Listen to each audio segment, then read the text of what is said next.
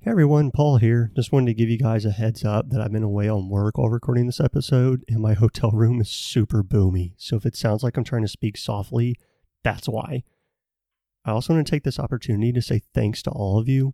We've already surpassed 50 downloads in just our first two episodes, which is a big achievement for a brand new podcast. Anyways, enough of my chatter. Enjoy the episode. In this week's episode, Terran 1, potato breaks, and weather throughout our solar system. We're your hosts, Paul, And Blake, and you're listening to Space Week.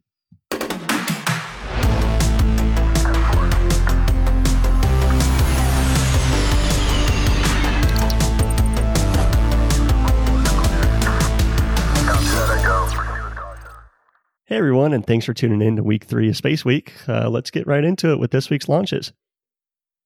First up, uh, Rocket Lab launched two satellites. These were actually delayed by a solar storm. We'll get into that one later.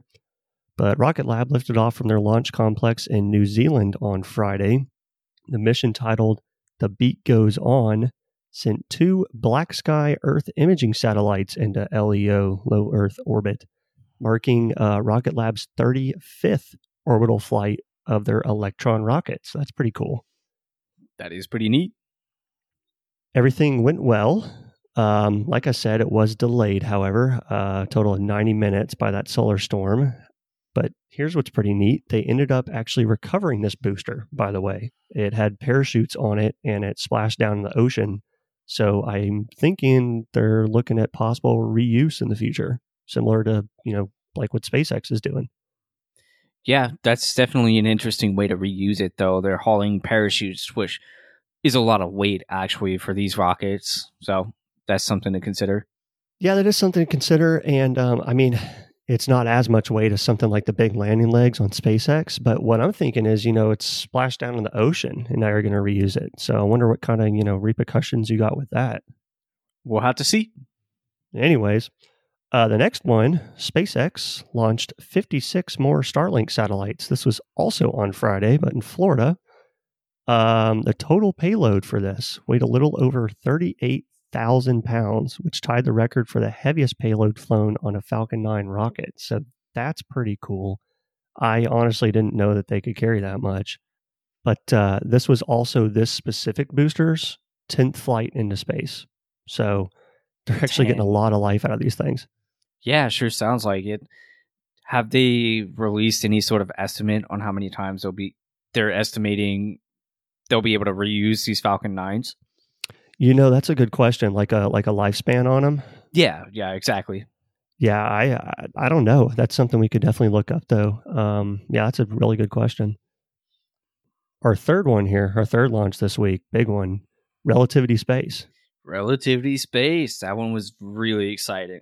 Yeah. So, uh, for those of you who weren't with us on our previous episodes, Relativity Space has been trying to launch the world's first 3D printed rocket. It's uh, 85% 3D printed, including the engines. And um, basically, they made history on Wednesday when they launched their uh, 3D printed Terran 1 for orbit. Now, notice I did say for orbit, not to orbit. We'll get to that. So the launch named GLHF, uh, that's good luck, have fun, was delayed for high level winds, but everything was a go for their amended launch time of 11:25 Eastern. Now everything was going really well. It made it through Max Q, which is you know a big thing. It's big structural stress on on the spacecraft, and uh, it was a huge milestone for them, you know, there by itself. But then shortly thereafter, MECO, main engine cutoff, and stage separation as well. So they made it all the way through max Q, main engine cutoff, and their stage separation. So pretty pretty exciting stuff for them. Now, however, an anomaly occurred on the second stage, and they didn't get a light. So this was much like Japan's H3 flight uh, earlier this month. So they had their first stage separation, second stage goes, and no luck. You know, second stage just didn't light. Yeah, it's super unfortunate. Really exciting launch to watch, though. And I mean, it was a nighttime launch, so the uh, Methalox mixture Yeah, made this really nice blue hue from the, the flames. And I mean, dude, it was it was awesome. Yeah, it was really cool. You know, so we're used to like the orange hydrogen flames, you know. So this is a, methane burning engine, which is something new for us. And uh, so yeah, so it's like this blue flame, and you can find the pictures online. They're really, really cool. Um, so yeah, I mean, this proved the potential for a for a 3D printed rocket as well as methane fuel. So really, really neat stuff. Um, and this gives relativity the green light for another go, as well as continuing developing their uh, their Terran R rocket, which is going to be a bigger reusable rocket, hence the the R Terran R. But yeah, if you haven't already, you can actually watch the launch on YouTube. Um, I post an article on our website with it as well.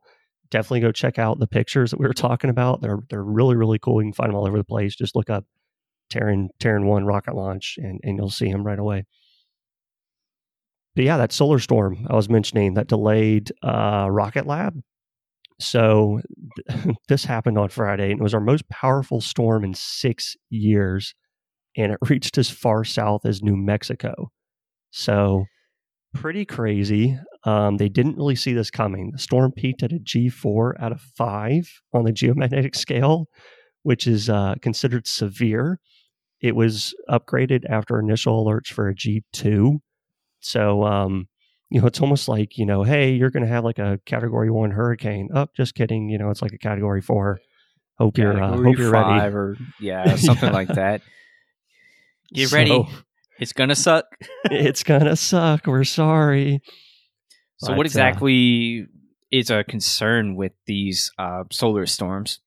So, you know, the, the more minor ones can just, you know, kind of sort of cause electrical power grid issues and stuff, but with something this severe, it can most certainly cause uh, voltage control problems on the power grid. It can actually, you know, basically trip things, turn things off, and require resets. Um, surface charging is a big thing on spacecraft. So this is a lot like static electricity building up, you know, like on the outside. So it can interfere with all kinds of things, you know, navigation, communication, you name it, and it can actually uh, cause more more atmospheric drag on low Earth satellites, which I'm not really sure how the science behind that works, but it's definitely something to take into account.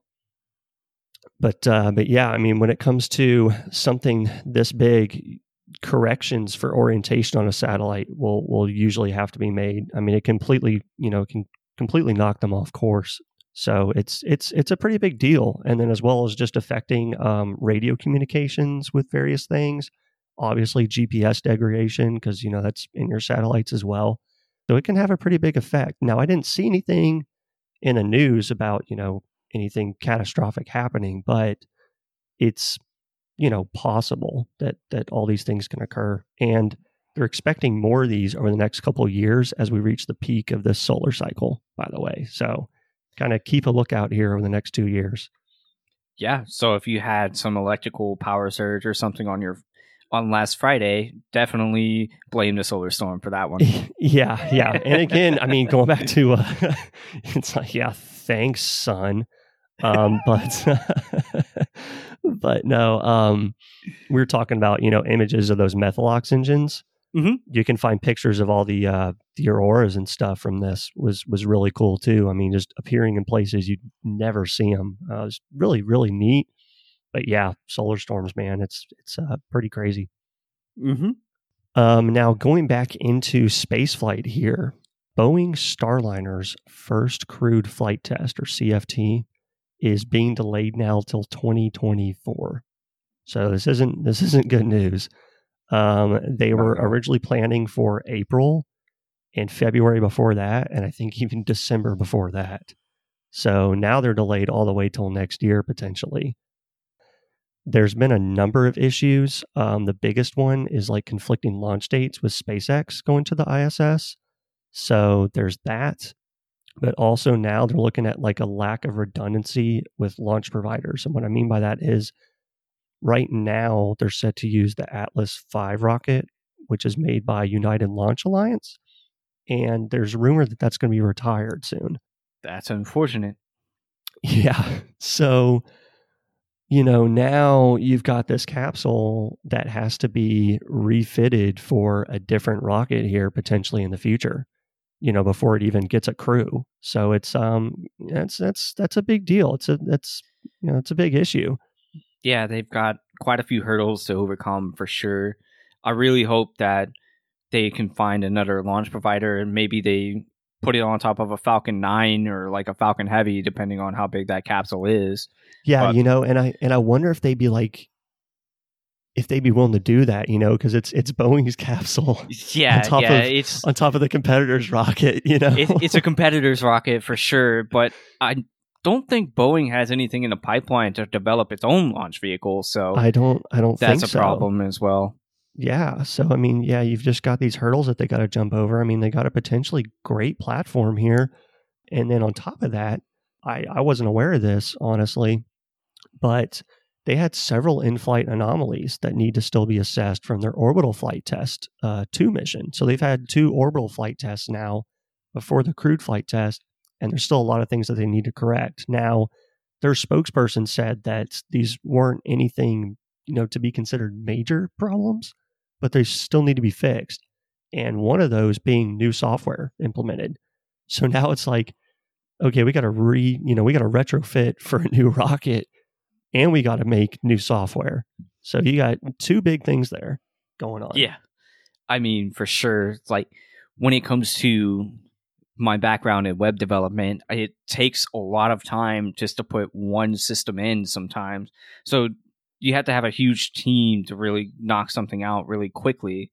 Um, I'm not sure how big Boeing's team is, but regardless of the size of the team, it's still going to take quite a bit of time yeah, it's a big it's a big undertaking, you know, and uh, even if you think you get it right, you still got to test it and everything. So it's a question of you know you put all this new software in, you're potentially you know launching on a new vehicle.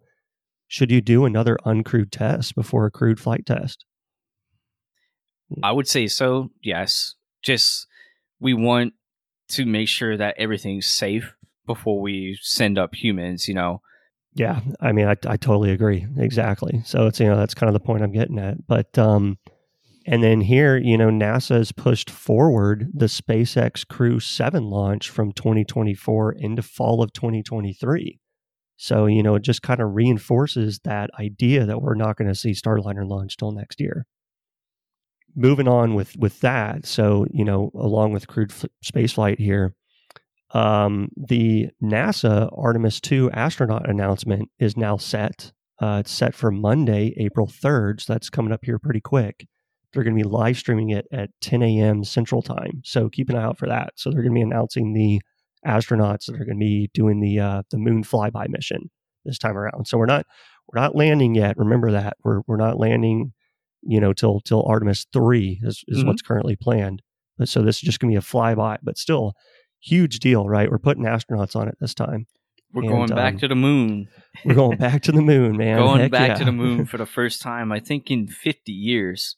Yeah, oh yeah, yeah, over 50 years now. So, so yeah, Super. I mean, we had the 50th anniversary of Apollo 11, you know, a little ways back. So, oh yeah, um, yeah, that's right, man. Super exciting. Man, it's gonna be yeah, it's gonna be awesome. I can't wait. I can't wait to see like all like the new pictures and footage they get, you know, with modern technology. It's gonna be so cool. Yeah, exactly. You know, you're talking uh, big developments in the imagery sp- space, you know, because like back then they had these film cameras, now they have digital cameras and all that. Right. I just want to see all the pictures and. Oh, here's here's a fun fact for you. Now, you know, I'm not sure how much of this is uh, folklore at this point in time, but um, I met a guy, right, and he mm-hmm. was a uh, a NASA engineer during the Apollo missions, and his job was to develop um, basically uh, TV equipment and radio equipment uh, for for the broadcasting. And he said that he's not sure what the heck happened to it, but the cameras and stuff that they developed for the Apollo moon missions originally, their their raw like resolution coming back was the equivalent, if not better, than 1080p today. Oh wow! Okay, I didn't know that. That's crazy. Yeah he said, you know, if you saw the original footage, raw footage off the reels, it was incredible. Now, he said, you know, once it goes through all the compression and everything, goes out to all the TV stations, blah, blah, blah, blah, blah, you know, through the entire pipeline, you get what we see, you know. Yeah. But, Very um, unfortunate, but that's okay. But yeah, I mean, film was a really good medium. People forget that film is really, really good. You know, just because it's old, it's it's it's a really good medium for for that kind of stuff. Yeah, so for sure. yeah, just just fun fact, just throwing that out there. So yeah, I don't know what happened to all that stuff. It might be in a vault somewhere, but yeah, it's pretty cool. Yeah. In other big news, as far as uh, launching vehicles go, Virgin Orbit has restarted its operations. An outside investor for Virgin Orbit named Matthew Brown wants to invest in the company and make it cash flow positive. Brown really likes Virgin Orbit's business model, and he's also a fellow space enthusiast himself. So that's really exciting. Um, my understanding is it's like a really slow return to work order. They're going to probably, I, I really don't want them to, but they might lay some people off just to make sure that they can stay cash positive and stuff like that. Yeah, But- still kind of scary stuff, but you know, like baby steps. You know.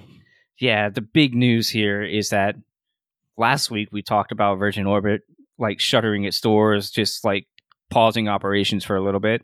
But now, really quickly, it's back up and running in in like a slow return to work kind of order. So we'll see what happens more on that. Yeah, that's good that they got like kind of an outside investor coming in, and it's always good that they have like an interest in space, you know, space flight themselves. Yeah, yeah, exactly. And Virgin Orbit is an exciting company. I I really want to see them succeed in the way that they're going to do it because the way that they launch their vehicles or their spacecraft and satellites and stuff is they launch it off the back of a Boeing 747, which is the big queen of the skies, the the Right, Wow. kind of reminds you, you know, like the shuttle carrier days. yeah, exactly. It in fact a 747 carried the shuttle, so, you know, really cool, really awesome thing to see and Continuing New- on the legacy. yeah, exactly. Speaking of billionaires, we have Blue Origin resuming flights in its New Shepard spacecraft. Uh, Blue Origin's owned by Jeff Bezos, and they found the cause of the previous mishap that occurred in September of last year. yeah, I do remember seeing that. Yeah. Mm-hmm.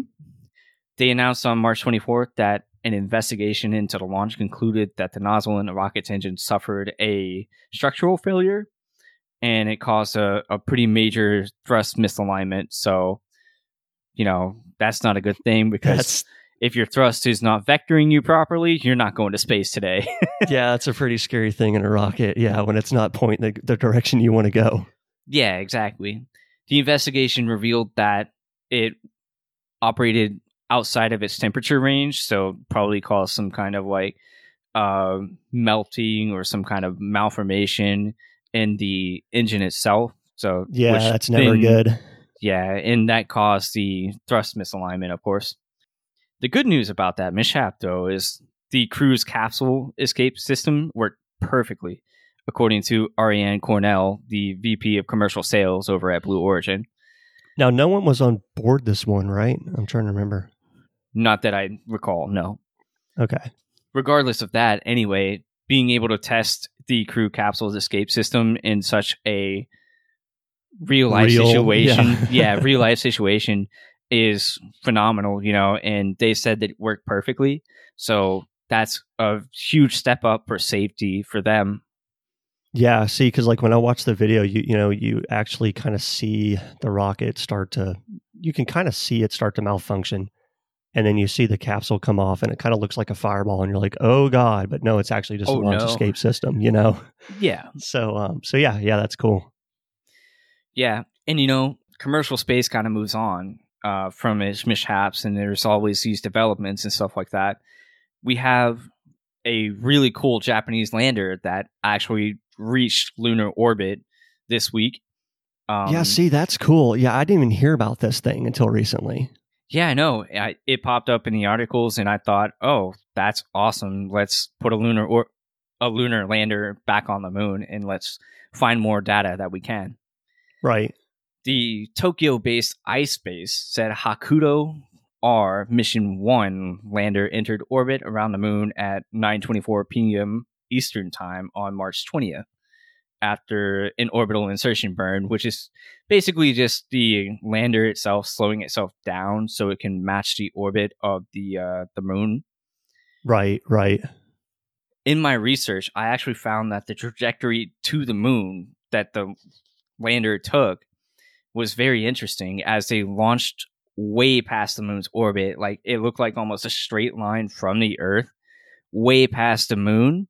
I want to say, at least in the illustration, it looked like it was double the distance from the Earth that the moon is.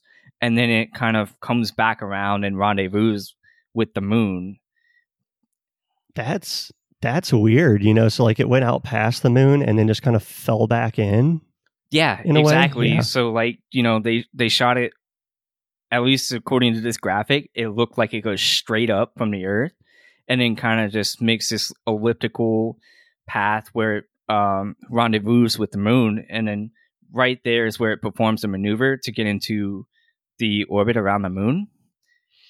And man, it was it's a really interesting little graphic. We'll have to post it for everyone to see. But typically, when it comes to these kind of missions, what you want to do is you essentially you want to achieve orbit around the Earth first, and then kind of launch yourself in this like elliptical pattern and keep raising your orbit until you get that rendezvous with the moon. It's a little Oh, so they didn't even they didn't even circularize around the Earth. They just launched straight out from the Earth. Yeah, yeah, that's what the graphics showed. It it looked like it just went straight from the earth out to That's- wherever it went and then kind of fell back and then made that rendezvous.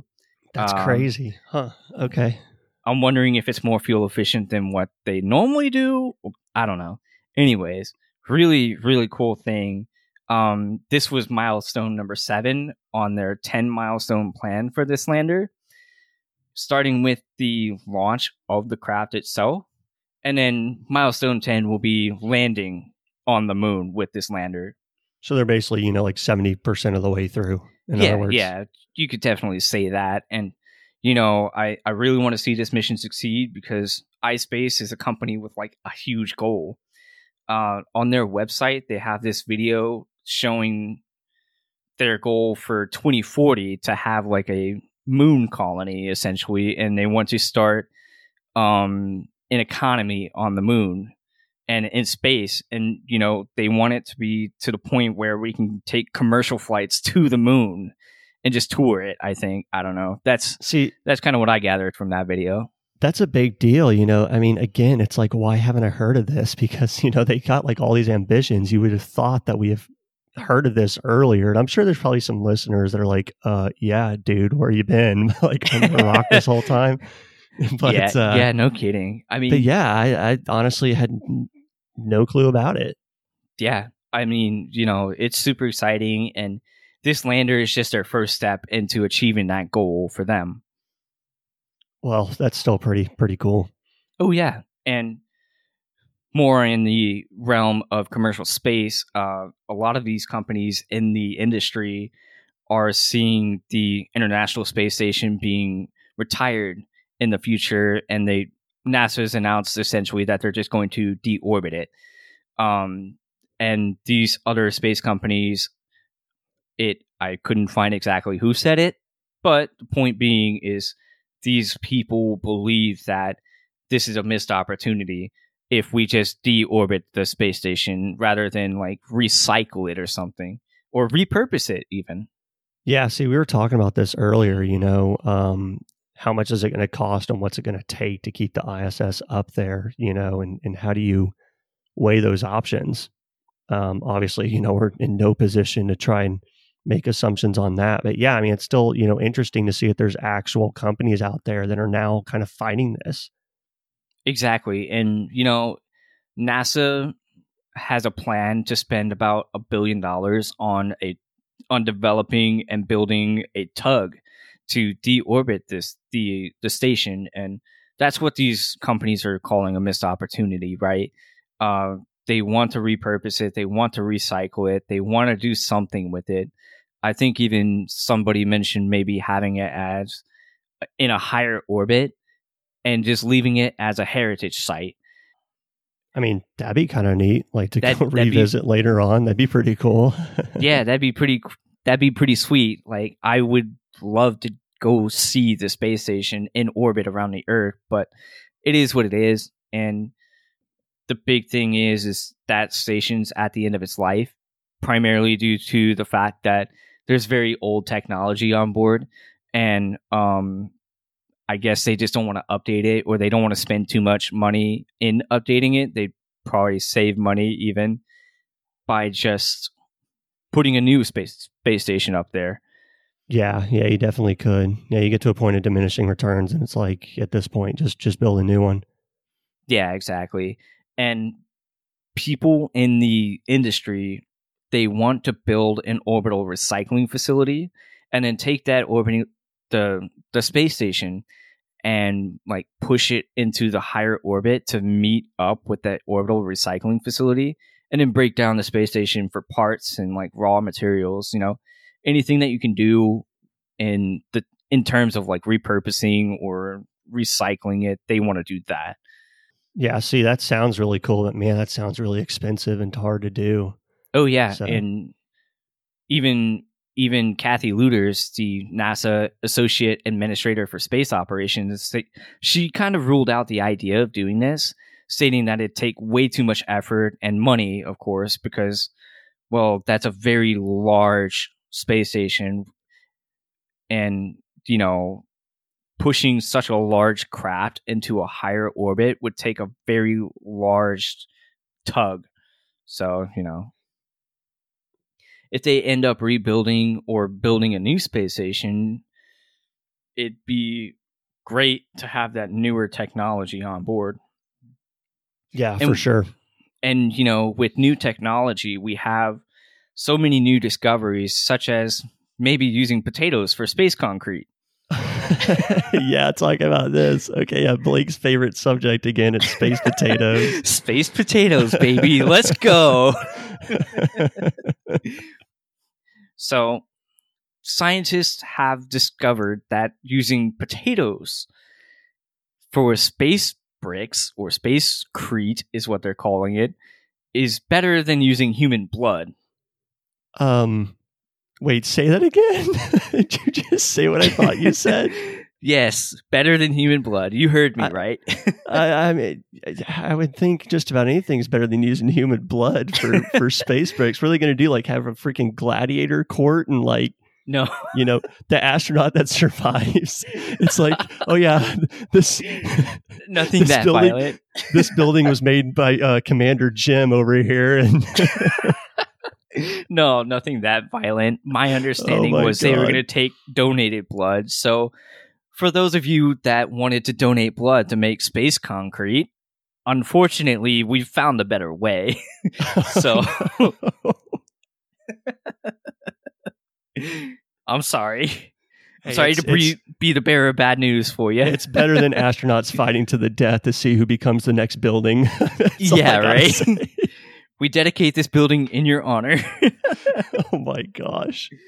Anyways, um, these engineers have created an int- intriguing concrete alternative using simulated Martian or lunar soil, potato starch, and salt. Okay. It's twice as strong as conventional concrete. No way. Yeah. And like I said, it's being named Starcrete, which I think is a pretty fun name, but you know. yeah the strength of Starcrete isn't the only advantage that it has. Um, scientists from the University of Manchester in England estimate that only about 55 pounds of dehydrated potatoes could be used to produce nearly a half ton of Starcrete, which is about 200 bricks. And to put it quickly into perspective, a three bedroom house on Earth needs about 8,000 bricks, or somewhere in that ballpark. Right, which sounds like a lot, but I mean, you know, when you start talking about cutting down, you know, 55 pounds for what'd you say, like half a ton worth of bricks? Nearly half a ton, yes. Yeah, so I mean, that's that's a big deal. That's a that is a deal. huge deal because one of the many challenges of rocketry or rocket science in general is how big can this payload get? Can this launch vehicle or can we carry this much weight into into space, you know, and if it's only 55 pounds to make 200 bricks, it's a huge deal because 55 pounds is nothing compared to SpaceX's recent launch of, you said 38,000 pounds? Yeah, yeah. Now imagine about how 30 How many potatoes? how many potatoes, man? this sounds like this sounds like a, a middle school math word problem. I mean, yeah. Like, Paul you- goes to the have a- market and buys 10,000 potatoes. Yeah. How many can you bring to space? yeah, you know, these bricks they're wanting to use to build like structures on the moon or maybe even Mars, you know, and if we become an interplanetary species and stuff like that, that'd be pretty awesome if you ask me. yeah, yeah, it'd be really And- cool. You know, at that point there would be life on Mars if there was a human on board or on the planet itself, but Yeah. something else that's super exciting about Mars is there's a new study that shows that imagery from a spacecraft, so like a satellite or something like that, orbiting Mars, if it's been supplemented by aircraft data, so like air a um they actually have a helicopter drone on Mars right now flying around and taking pictures. If they took the imagery from the the satellite and the helicopter drone and they combine them together, it would help scientists pinpoint the best places to search for microorganisms that might be present on on the red planet. So kind of speed up the search process in a way, you know. Oh yeah, it it would speed up the search for life on Mars, and you know when we say life on Mars, it doesn't have to be aliens, you know, like Yeah, what do you- these yeah. little green Martians, you know. it could be it could be bacteria, any kind, anything like a a bacteria, a virus, something. It, who knows? But um, point being, we could find it much quicker, and then we could study it and how it got there and stuff like that. right, origins of life in our solar system kind of thing. Yeah. Um, this study was carried out in Chile's Atacama Desert, which is considered to be one of the most Mars-like environments on Earth. Probably not the uh you know, the award that you want to behold. but, uh, but yeah. no, not at all.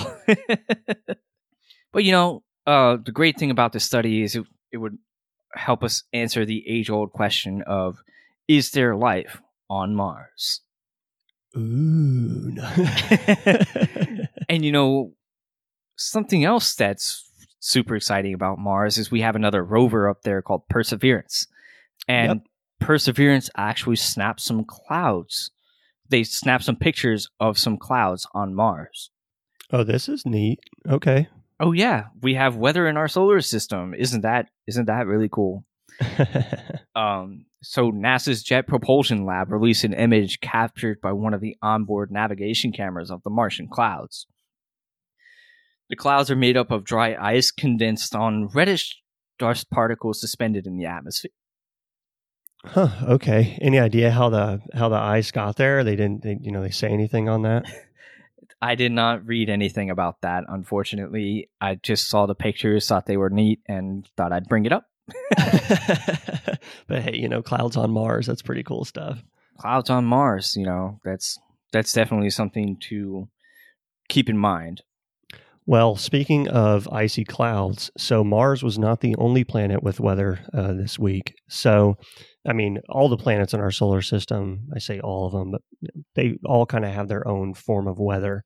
But uh, something that astronomers have been looking at now is uh, Uranus or Uranus or Uranus or however you want to pronounce Uranus, yeah. our favorite, you know, little blue ball planet.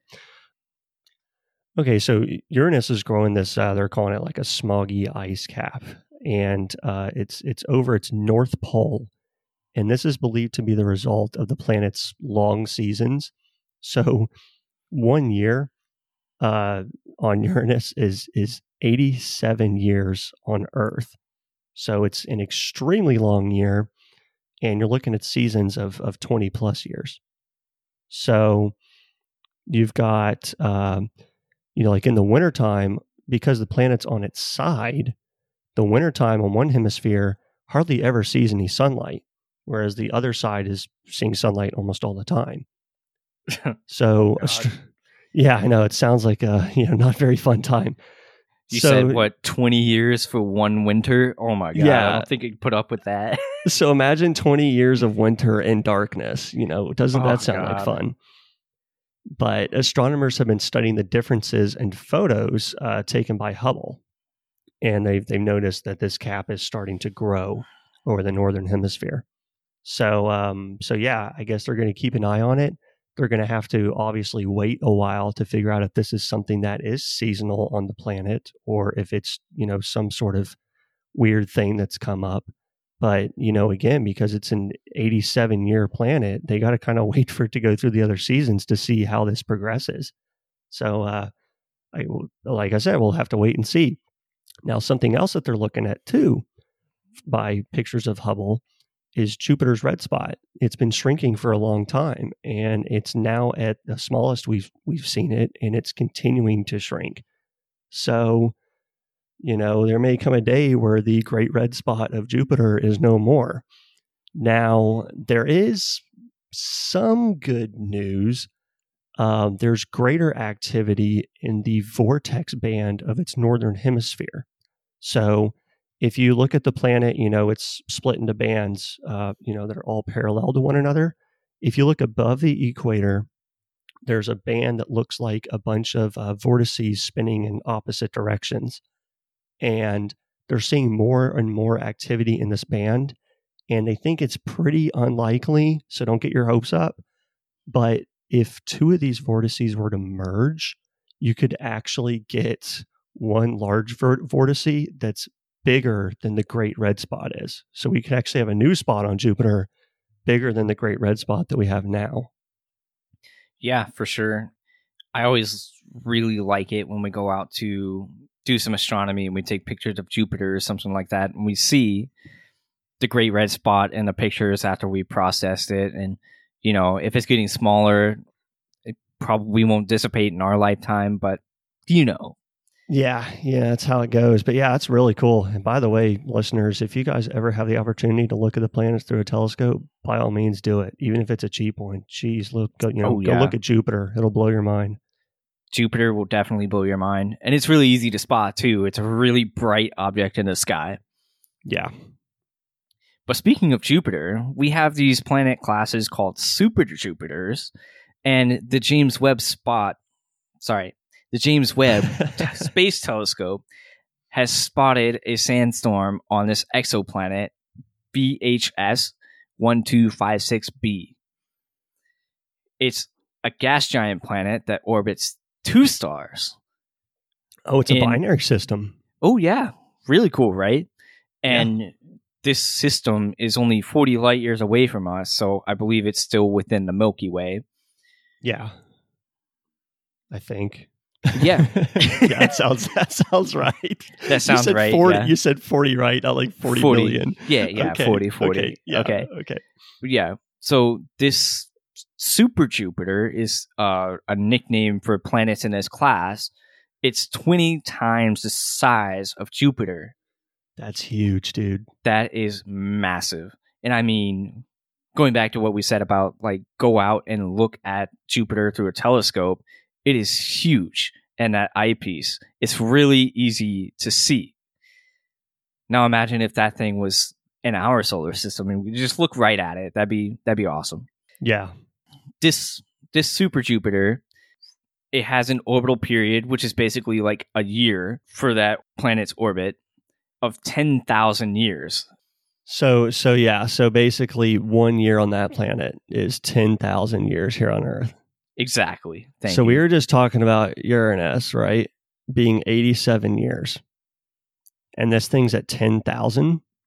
That's what they say. Yep. That's that's insane. Yeah, and because it's so far away from its stars and it has such a long year, it's really easy for the James Webb to look at it because it's not really obscured by the starlight near um, of its stars nearby. Oh, that's true. That's true. Yeah, you can differentiate it better. I gotcha. Oh yeah.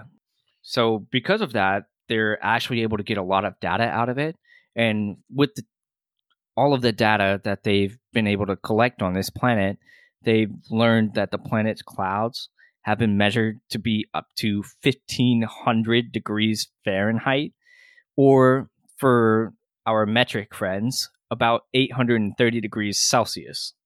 See, that's crazy hot. And I mean, being that far away from the star, there's got to be a reason for that, right? Yeah, you know, and I have a theory. I'm not sure if this is correct. This is just in my mind, this is why it's so hot. It's a super young planet, so it's probably still in its formation period. It's only 150 million years old. Oh, okay. So it might, yeah, it's probably still just cooling down. Oh, yeah. It. That's what I think. And for our listeners, for reference, Earth is four and a half billion years old. So it's been around for a long time. This planet has only been around for, we say, a blink of an eye in cosmic terms. Yeah. So, yeah. So this planet will change drastically as it ages.